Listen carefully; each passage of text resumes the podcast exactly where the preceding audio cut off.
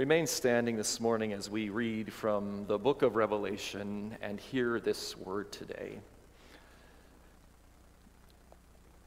We're going to start with verse seventeen. Excuse me, verse eleven, my apologies. Then I saw another beast coming up from the earth. He had two horns like a lamb, but was speaking like a dragon. He exercised all the ruling authority of the first beast on his behalf. And he made the earth and those who inhabit it worship the first beast, and the one whose lethal wound had been healed. He performed momentous signs, even making fire come down from heaven to earth in front of people. And by the signs he was permitted to perform on behalf of the first beast, he deceived those who lived on the earth. And he told those who live on the earth to make an image to the beast who had been wounded by the sword but still lived. Verse fifteen. The second beast was empowered to give life to the image of the first beast so that it could speak and could cause all those who did not worship the image of the beast to be killed. He also caused everyone, great and small, rich and poor, free and slave, to obtain a mark on their right hand or on their forehead. And thus no one was allowed to buy or sell things unless he bore the mark of the beast, that is, his name or his number. This calls for wisdom. Let the one who has insight calculate the beast's number, for it is a man's number, and his number is six six six. Also an area code somewhere. Chapter fourteen, just a few more verses. And then I looked, and here was the Lamb standing on Mount Zion, and with him were one hundred forty-four thousand who had his name and his father's name written on their foreheads. And I heard also a sound out of heaven like the sound of many waters and the sound of a loud thunder. And now the sound I heard was like that made by harpists playing their harps. And they were singing a new song before the throne and before the four living creatures and the elders. And no one was able to learn the song except the one hundred forty-four thousand who had been redeemed from the earth. And I want to read to you one other passage from the book of Revelation here, Revelation chapter five. Then I looked, verse eleven, then I looked and heard the voice of many angels in a circle around the throne of God, and as well as the living creatures and the elders. And their number was ten thousand times ten thousand, thousands times thousands, and all of them were singing in a loud voice, "Worthy is the Lamb who was slain, to receive power and wealth and wisdom and might and honor and glory and praise." And then I heard every creature in heaven and on earth and under the earth and in the sea and all that is in them singing, "To the one seated on the throne and to the Lamb be praise and honor and glory and ruling power forever and ever." And the four living creatures were saying, "Amen." And the elders threw themselves to the ground and worshiped. Let's pray. Lord, we live in times that can cause us to fear and to worry. And there are many voices calling for our allegiance. Many are deconstructing faith, and some to the point of renewal, and some to the point of loss of faith. Others are raising mocking voices against those who would follow the Lamb. Others claim the name of the Lamb while acting more like the beast. And God, as we evoke on this, embark on this short journey, a series out of our normal schedule on the end times and Revelation, I pray that your wisdom and glory would be on display through your word. And God, I am a saint and sinner in process. And unless you speak, Lord, unless you move on hearts, hearts are not changed. And so, Holy Spirit, do your work today as you've already done, as we have glorified the Lamb, as we have sung praises of the King of Kings. and as we live as citizens of at least two countries, but one of them is eternal and coming in the fullness one day. And so, Lord, do what only you can do today. We submit ourselves to you and to your work in this house and in the smaller groups and discussion that will happen throughout the week in Jesus' name. And if all God's people said, if you're willing to, amen. Be seated in the presence of the Lord.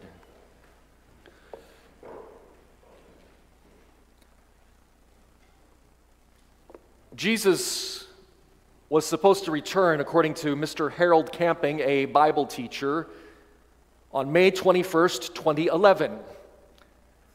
That was to be the end of the world as we know it. Despite the clear words of Jesus that no one except the Father knows that date, not even the Son himself in Mark thirteen thirty-two, Matthew twenty-four thirty-six. And despite Mister Camping's erroneous predictions, earlier, he had also predicted Jesus was to return on September sixth, nineteen ninety-four. Both he and his followers ardently believed that the scriptures, when properly interpreted, clearly indicated that date. But they got it wrong, so they got it moved to twenty eleven.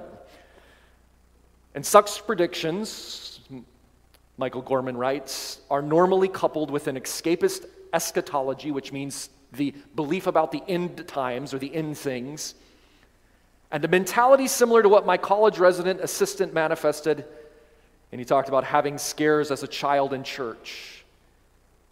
He said a colleague had a family physician in the nineteen nineties who was such a devout follower of Harold Camping and was therefore so convinced that Jesus would return in nineteen ninety-four that he talked ceaselessly about it, and with his patients spent his free time getting ready for the end, and eventually he let go his entire staff, fired the whole staff, resigned the whole staff, since clearly they would have no work to do after September nineteen ninety-four. When I became a Christian in the church, the church I was raised in, the churches I was raised in had a great emphasis on prophecy and the end times. I remember the one little church we, back when I was a kid, there was a book that came out, eighty-eight Reasons Why Jesus Would Come in nineteen eighty-eight, different guy than Harold Camping. Jesus didn't come in nineteen eighty-eight, or if so, our theology of heaven and hell needs to radically change because we're there. Um, That was trying to be funny in the midst of seriousness. I'm sorry for those of you that don't appreciate my sense of humor or lack thereof. And then I believe the man wrote another book because he said, well, I got something wrong, so eighty-nine reasons why Jesus is going to come in nineteen eighty-nine. Right now in our province, we are facing uh, vaccination mandates saying that you will not be able to enter certain places without proof of vaccination. And today I'm going to begin, I'm not going to answer or wrestle with everything today because you don't want to be here all hours, and Wing already preached a great sermon, so I, I'm trying to follow his, his thunder now. Um, but people are concerned and worried, and some Christians are, are worked up about this and worried that, is this the mark of the beast? Is this something like it? In fact, one famous pastor in Northern California, who shall remain nameless, said something like, well, I do not believe that vaccine mandates are the mark of the beast, but I think they are preparation for that. Things like that are being said, and other ones are saying these things are. I'd just like to tell you that since my short journey of a Christian, I was told that things like social security numbers in the States or S I N numbers in Canada are marks of the beast. When barcodes and R F I D chips in clothing in, in stores were used to, to uh, track inventory and reduce theft and loss, that was the mark of the beast. I've lived enough Christian life to hear all of these kind, many, many things, and those of you who live longer could tell even more stories of this kind of thing. And so what we want to tackle and address here this morning is beginning to understand the book of Revelation, particularly this mark of the beast part and Antichrist spirit, which in fact is not in the book of Revelation, but elsewhere in the New Testament, and begin to think about some different ways that people have understood, and the biblical scholars and those way more intelligent than I will ever be have wrestled with this as well. So this next few Sundays, we're going to talk about these things and wrestle with also what should be our right response on government mandates in general. Because quite frankly, based on all the things I heard growing up, every one of us has surrendered to something that could be the mark of the beast. When I decided this morning, I didn't actually do this, but this is a thought experiment. When I walked down to, I live near Duffin Donuts, and I decided that it was time to go au naturel. So I took off all my clothing and decided to go there. And you know what? They refused to receive my money. They refused to serve me donuts, and they wouldn't even let me in the store. Think about that. This one was from Andreas. I liked it. By the mere act of wearing clothing and the mandate that you must wear clothing, no shirts, no shoes, no service, or in Florida it's usually no shorts, no sandals, no service, um, you are being enforced by government mandates. So we're going to talk about what is the mark of the beast truly in Revelation, what does it point to, and we're going to talk about some of the end times things. And I would like to just say this by way more way of introduction. This idea of the end times, an apocalyptic or end time sphere. In fact, the book of Revelation is called an apocalypse, which is an unveiling, is actually the word. Say with me, unveiling. Unveiling, revealing, revealing about the powers of the enemy, but more importantly, the unveiling and the revealing of the Lamb, who is Jesus. And I want to just talk about this, that there are secular end times theories. Christians are not alone in this, by the way. So when people roll their eyes at us Christians for getting worked up about the idea of Jesus coming again, there are end-time apocalyptic theories too. For example, that point of no return where the robots and the computers are more intelligent and their self-learning goes beyond. There's apocalyptic secular theories that the robots are coming, they're going to take over, Terminator. And there's many versions of that. There's other apocalyptic secular theories. How we talk about climate change. In fact, we should care about it. When we get into the stewardship part of our discipleship series, we'll talk about caring for creation. God loves this earth, uh, and, and how you read the end of Revelation actually should impact that, our love of the earth. But there's secular apocalyptic theories. It's all going to go up in a ball of fire and flames. It's funny to hear that kind of language come from people who are atheists. When I've heard that in my childhood, it's all going to go up in a ball of flames. Secular apocalyptic theories regarding our biological weapons or nuclear weapons, and some of these have a kernel of truth in them, yes? The capacity to destroy ourselves over and over again. Again, when the church I was saved at, we talked a lot about, oh my, this is good stuff though, this will set the table for the rest of our series. We talked a lot about the end times. In fact, we had prophes- prophecy guys come through, and prophecies guys would come through and they would talk about Gorbachev is the Antichrist, or maybe Reagan was the Antichrist, or what was it, Mulroney, maybe he's the Antichrist, or they would name these names. I remember one guy so vividly in a large, the larger Pentecostal church that I grew up in later, and he came in and he had these prophecy seminars, and I think this was in the late nineties, early two thousands, and he did some sort of uh, interesting gymnastics with the text, and he said, the Antichrist is most likely or mo- right now alive, and he is a Belgian gay supercomputer programmer. I kid you not, he said that in front of a whole church packed with people about the end times. He knew, or he thought he knew. Well, I don't have time to unpack how much nonsense was in all of that. But again and again and again, we had these guys, and as a believer and as someone who has gone through deconstruction and reconstruction faith while still doing it in the church, I kind of got a little annoyed. This is a racket. This is an end times racket that plays on people's fears, that plays on manipulation, and distracts us from what Jesus and the true message, I think, of the book of Revelation is about. And I'm reminded again of Paul's words in Timothy, God has not given us a spirit of fear, but of power and of love and a sound mind.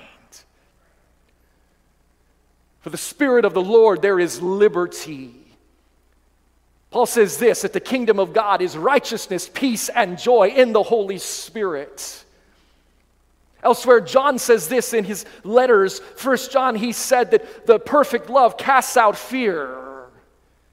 And so whenever we talk about end times and someone is claiming to be operating in the Spirit of Jesus and the Word of God, but it is fearful and it is manipulative, beware. That I'm teaching you this morning to have a discerning heart about the end times as we dig into this text and spend some time with this in the next few Sundays. God has not given us a spirit of fear. Anyone operating out of fear and manipulation, you need to be aware of that. That is not the Spirit of Jesus. That is the spirit of Antichrist, and he doesn't care how he gets you to bow down to the wrong things. He wants you to be distracted from seeing and focusing your eyes on the slaughtered lamb who is coming again. My apologies if I'm a little too fiery on this series, but I am so tired of people manipulating with fear that is not the Spirit of God. There's a right honor and respect in Old English language when we talk about the fear of the Lord. That's different. That's awe. That's reverence. Those are better words. But this fear that wants to get you to cower and to bow and to, oh, that is not Jesus. There's only one thing that we should be bowing to, and that is the Lamb himself. This morning, as we follow along in your outline, I want to review the North American Baptist Statement of Faith on the end times things. So join with me this morning as we look at the North American Baptist Statement of Faith on the end times. Would you read aloud with me? This is number nine. It's a nice, short, little evangelical statement of faith, and I agree with the things. So join with me about what do we believe, particularly about the end times. We believe God, in His own time and in His own way, will bring all things to their appropriate end and establish the new heavens and the new earth. You know what I love about this? It admits that us Bible-believing Christians disagree on a lot of stuff in Revelation. But what we do agree on is that He is coming again one day, literally, visibly, and this world as we know it will be radically changed as the new Jerusalem and the new heavens descend and recreate the old earth and the old Jerusalem, and a new physicality and spiritual uh, uh, uh, medium where we live will now exist when Jesus comes again. The statement has more detail as well. It says this, this is the certain hope. This is the summary version. The full version is in your print outline there and on the notes online. This is the certain hope of the Christian, is that Jesus Christ will return to earth suddenly, personally, and visibly in glory according to His promise in Titus two thirteen, Revelation one seven, three eleven, John fourteen one through three. The dead will be raised. Ooh, I love this part. This is scandalous when you follow Christ. The dead will be raised. There will be a general resurrection when Jesus returns. The dead will be raised from the graves. All those who have perished will be brought back to life. This is called the general resurrection. Say it with me, general resurrection. And then Christ will judge humanity in righteousness, John five. The righteous, the unrighteous will be consigned to punishment, prepared for the devil and his angels, and there's lots of debates on what does that look like. We're not going to get in there today, but this idea that there's ultimate justice in mercy in God. The righteous in their resurrected and glorified bodies will receive their reward and dwell forever with the Lord, First Thessalonians four thirteen through eighteen. So again and again, here is the following along this morning. This is sort of the first words, the flight, as we want to take off the plane, and I will, obviously we're going to get through part of this today. I like how one church put it, with the movement of John the Baptist, and especially with the life, cross, and resurrection of Jesus, the end, the new age began. In Jesus' first coming, the end of the ages started, and then we live in the in-between times until He comes at His second coming. But from the perspective of the church, the last things in themselves are expected mainly to take place in the future, as the glorious parousia, the returning, the second coming of Christ and the future appearance of the Lord in glory. It is then and there that we will then have the fullness of the kingdom of God and, and experience perfect communion with Jesus as our soul yearns for it. And this is the height and depth of our faith and the wealth of the glory that awaits us. Throughout all of history, God has been at work in the world, and we believe that Jesus will come again, and this is our hope. We can talk more about that in the following Sundays, but I want to just get a little bit into the mark of the beast and then leave you with some application thoughts. The mark of the beast in Revelation chapter thirteen, sixteen through eighteen, actually we read through fourteen three. Because if you understand this carefully, there's two marks being contrasted there, and this is vitally important, especially for the scaremonger preacher types. There's a mark of the beast, and there's a mark of the Lamb. In Revelation thirteen through fourteen. The mark of the Lamb is given to this symbolic number, and most scholars believe that the one hundred forty-four thousand, contrary to the Jehovah's Witnesses' belief, is a symbolic number of all of those who have been loyal and faithful to Christ, who have pledged their allegiance to Jesus. If you have said yes to Christ in the wooing of the Holy Spirit, you have the mark of the Lamb on you. And no vaccine, no sin number, no wearing of clothing, nothing else can remove the mark of the Lamb. You are in Him. I've been vaccinated. It did not remove the mark of the Lamb. My name has been written in the Lord's book of life, and I can rejoice. And in the face of persecution, I can join with Paul in saying in Romans chapter eight that no matter what comes my way, because I have been sealed and bought with him and, and sealed in his blood, that whatever comes my way, whether persecution, whether death, even the loss of my mind, cannot separate me from the love of God in Jesus Christ. And when he comes again in glory to judge the living and the dead, and my resurrected body stands before the throne, he will say, "You are mine, uh, my name is written on your head and in your hearts. And nothing can separate me from that." I'm getting a little old school, I'm sorry. Must be this building, we better tear this thing down. Oh. I know I'm gonna pay for that later. Save your emails. Andreas is now the complaint department. No, I was kidding. Michael Gorman is one, one I'm going to be citing here, also uh, a, a wonderful author named Melissa Archer, who's written this wonderful book that I've talked about again and again about uh, how Revelation, I was in the Spirit on the Lord's Day, Revelation is apocalypse of a book of worship. And then also a North American Baptist scholar who taught at North American Baptist Seminary, who has passed away some years ago, but also and then taught at Regent and Carey, uh, Stanley Grenz, about the millennial maze, and we'll be talking more about this in the future. True, good in-house N A B guy even uh, of blessed memory, whose life was cut short too soon by cancer. In fact, his his uh, his wife has been remarried, and she lives in Vancouver, by the way. Um, Anne and I have had the privilege to chat with her and her husband as well, Harry Hiller. Michael Gorman, in Reading Revelation Responsively, says this: "I know of no reputable, reputable biblical scholar or theologian who would endorse that covid nineteen quarantine or a vaccine is related to the mark of the beast. For starters," or rather this is from Logos, uh, not Michael Gorman, but "for starters, in Revelation, the mark of the beast is by no means a medical procedure, number one. Most likely, it's not even an actual physical or visible mark at all. Contrary to some of the more fear-inducing theories that have been in the past generated steam in some evangelical circles, the mark is not something to be accidentally taken either. You don't slip into the mark of the beast. There's an active choice to deny allegiance to Jesus Christ and to give your allegiance to this beast. We might say as well that this beast is an end times thing, and it will be apparent who the beast. The beast is global, and there's two beasts who worship the power of evil, Satan named as the great dragon. So there's an unholy trinity actually in this passage as well, meant to mock the holy trinity of the Father, Son, and Holy Spirit. And so when we wrestle with this, we need to understand that this is not what's happening on. I want to keep going and talk about this mark a little more. Are you with me just for a few more minutes to me? Okay, three of us are there. The rest of us will will have. We're having communion at the close. We'll we'll make it uh, short and beautiful.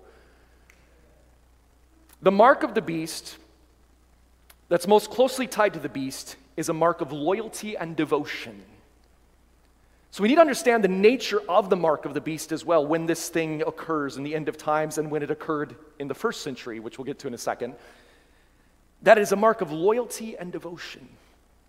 If you are worshiping Jesus and your allegiance is there, it doesn't matter what they do to your body, you are in him and he will resurrect. And in the glorious resurrection, all of those things that are broken and diseased and torn down, we will receive new recreated bodies. That is the great blessed hope at the very end of the book of Revelation. First Thessalonians talks about this too. As people were dying, Paul writes to them and says, one day the Lord will descend with a shout and we will rise to meet him in the air, which actually is not all the way up into the air and then coming back. It's we're going out of the city gates, welcoming the Lord and bringing them, walking with them into the new heavens and the new earth. And he said, those who are asleep, who have died in Christ, shall be resurrected first, and there will be new bodies.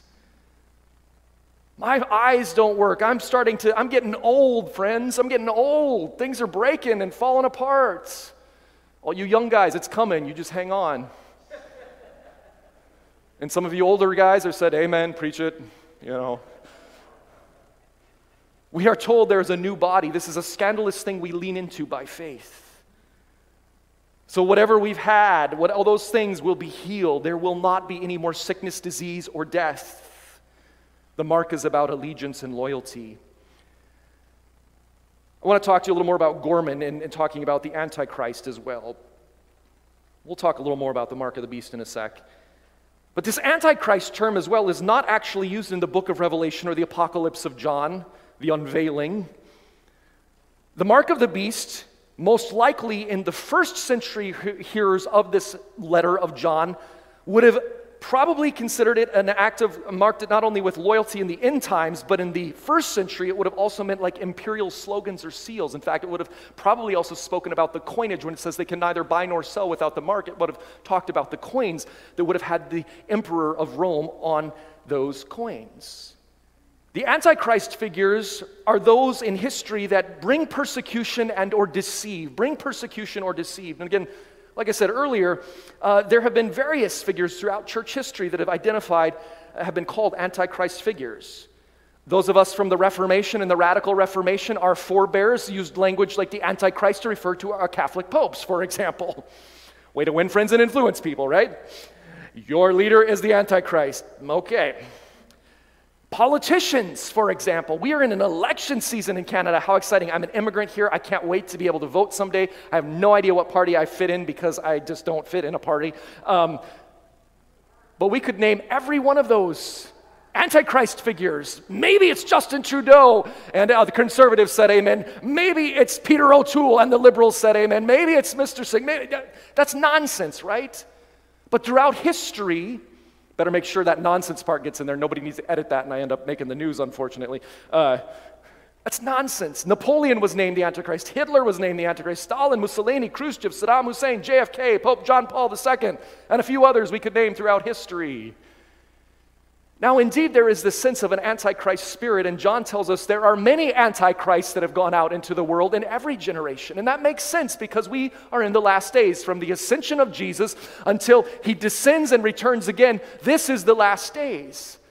And yes, we can wrestle with where are we at in that larger timeline, but at the end of the day, if we're, we need to listen to the words of Jesus about what should we be doing. Is it worrying and fear-mongering, or there's something else we should be doing? And in fact, there is, that he tells us in the Gospels.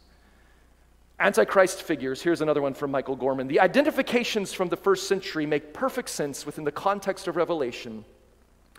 But these historical symbols need to be plumbed for their ongoing significance. So Revelation has a twofold understanding. What did it mean to the first century, and how has it been understood throughout history and then up to our time?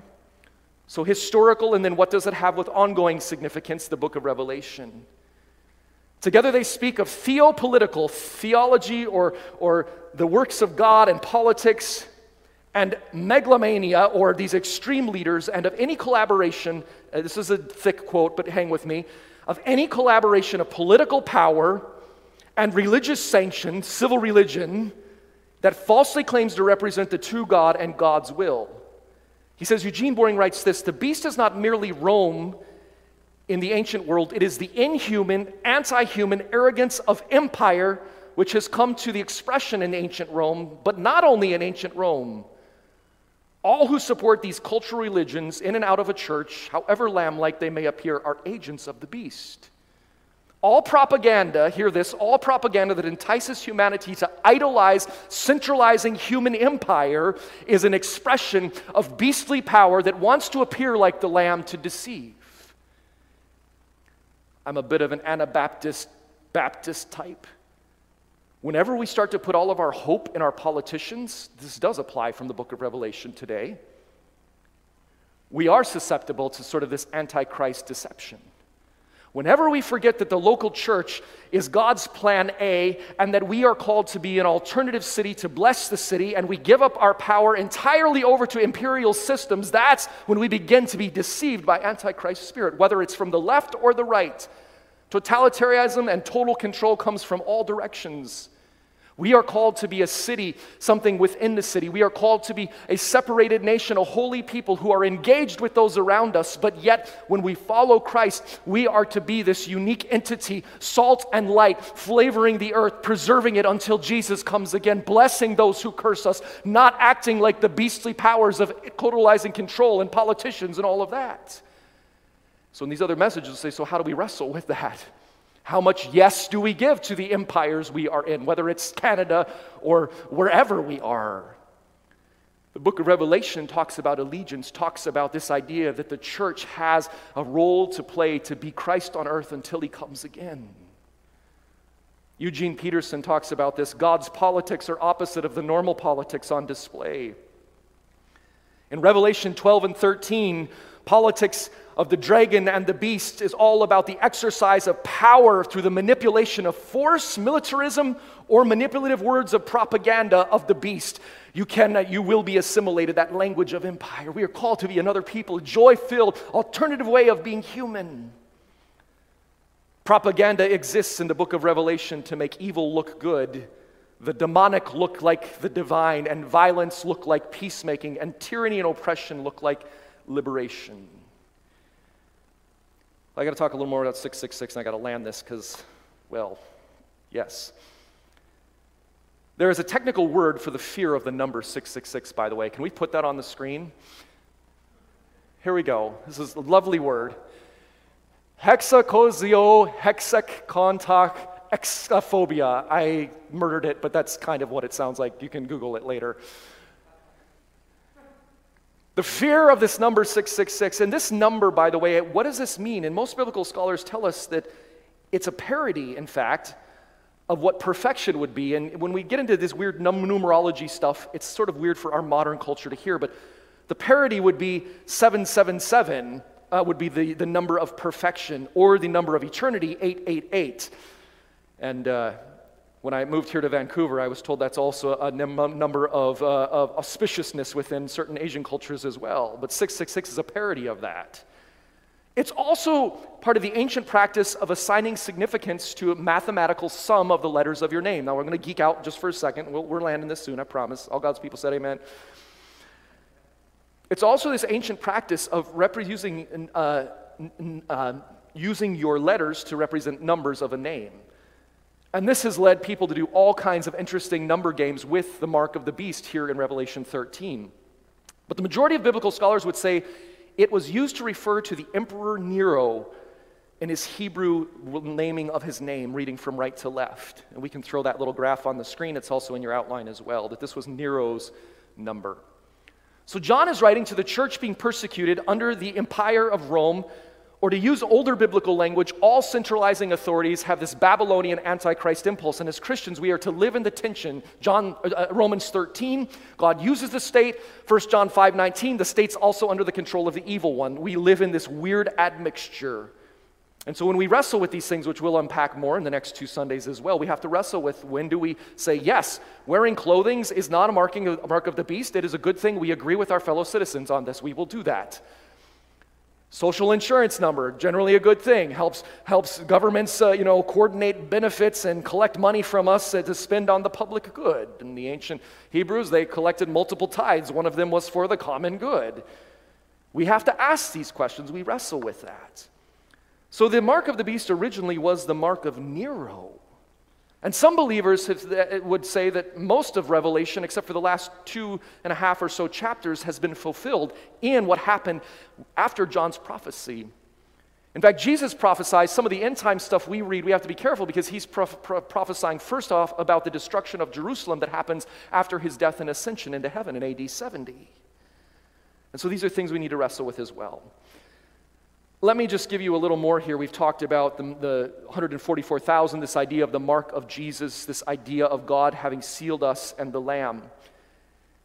The mark of the beast is told about this control of commerce, but we're also learning that this is temporary and in this passage as well, because it contrasts with those that have the mark of the Lamb, and that in fact, no matter what the beast does, these folks have been set aside by the work of the Lord. And these folks mean all of those who follow Christ. It is meant to be represent all of the alternative community of those who have the mark of the Lamb in these end times. There's more I would want to say, and I'm going to pick up with that next Sunday on just going through verse by verse part of these uh, Revelation thirteen. But I just want to say this other thing about these passages. As the followers of the beast, we see here in Revelation thirteen and fourteen sing hymns, demonic hymns to the beast.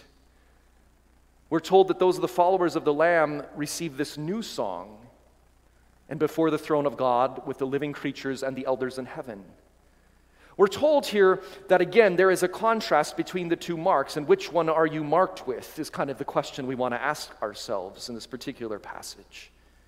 I find it interesting that there are demonic hymns and there's the new song. That's a whole other thing about worship throughout the book of Revelation. Brings up lots of interesting things about how we worship and why we worship. I'm going to talk a little more about that next Sunday because there's some good stuff I want to unpack there. But refusal to worship the beast, hear me here.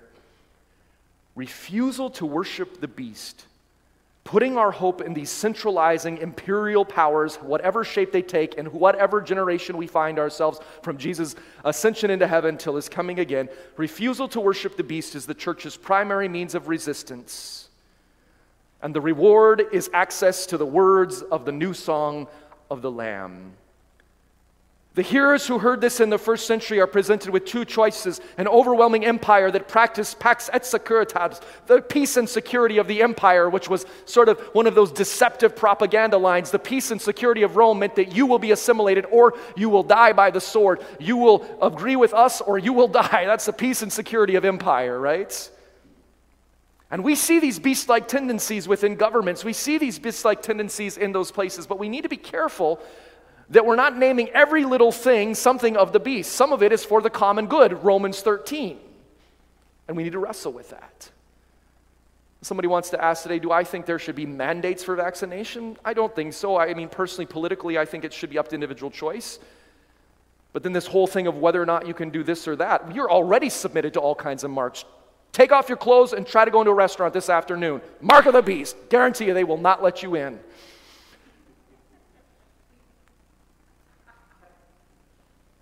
Think about it, how silly this can be when we're not discerning people, right? I mean, some of you that have been listening to some of those hellfire preachers that want to, you know, drive you by false fear, you know, are they talking about wearing clothing? What about your sin number? What about your retirement benefits? What about the roads you drove in today? What about the power that's running this building this morning? Are those all marks of the beast?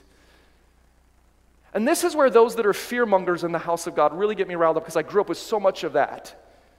The Antichrist is this person. The Antichrist is that person, this and that. And people that would use it to fleece the sheep and the people of God and, and, and, and use that to flee. I, that just drives me batty. But let us learn about the book. And again, we're going to dig more into it in the next two Sundays about this book and what is being said here. I guess I want to end by saying this. And we'll come back around to some of this next Sunday and go a little deeper. To land the plane this morning. Then I looked,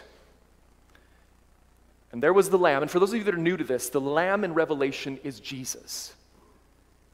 For those of you that are new or considering Christianity, the image of Jesus in the final end of all things and the new thing that's going to come is the Lamb. And he's portrayed initially as this warrior. He's coming and riding on a horse, and it has he has a tattoo on his thigh that says Kings of Kings and Lord of Lords, and he has a sword in his hand, and there's this militant image of God returning. And all of us who have been conservative and excited, and well, some of you anyway, and those of you that believe in the power of empire is all we're like, yes, Jesus is coming back to kick rear and take names and give us all the t-shirt.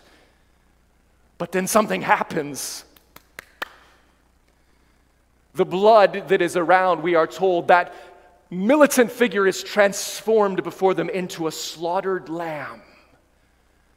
And that the blood that is spilled is not that of the enemy, but it is his own blood.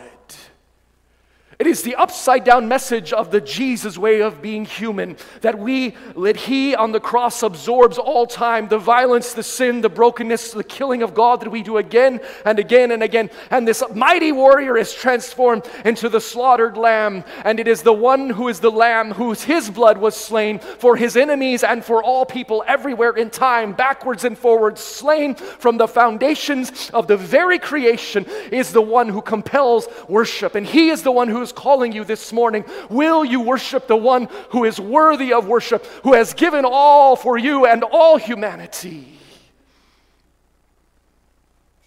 John says in heaven there were seven seals and scrolls, more imagery of words and prophecies. And when they got to the seventh one, he said there was no one found in heaven and on earth worthy to open the seal. And he says this, and there was weeping in heaven because no one could open this final message. But then I heard a voice, a phone megalon, a loud voice. And he said, behold, the Lamb of God who takes away the sins of the world. And everyone fell down and worshipped in a loud voice, saying, "Worthy is the Lamb who was slain to receive wisdom and power and riches and glory." And that is the Lamb who is calling us today. I'm less concerned about the mark of the beast, and I'm more concerned about the mark of the Lamb. Have you given your life to the Lamb today?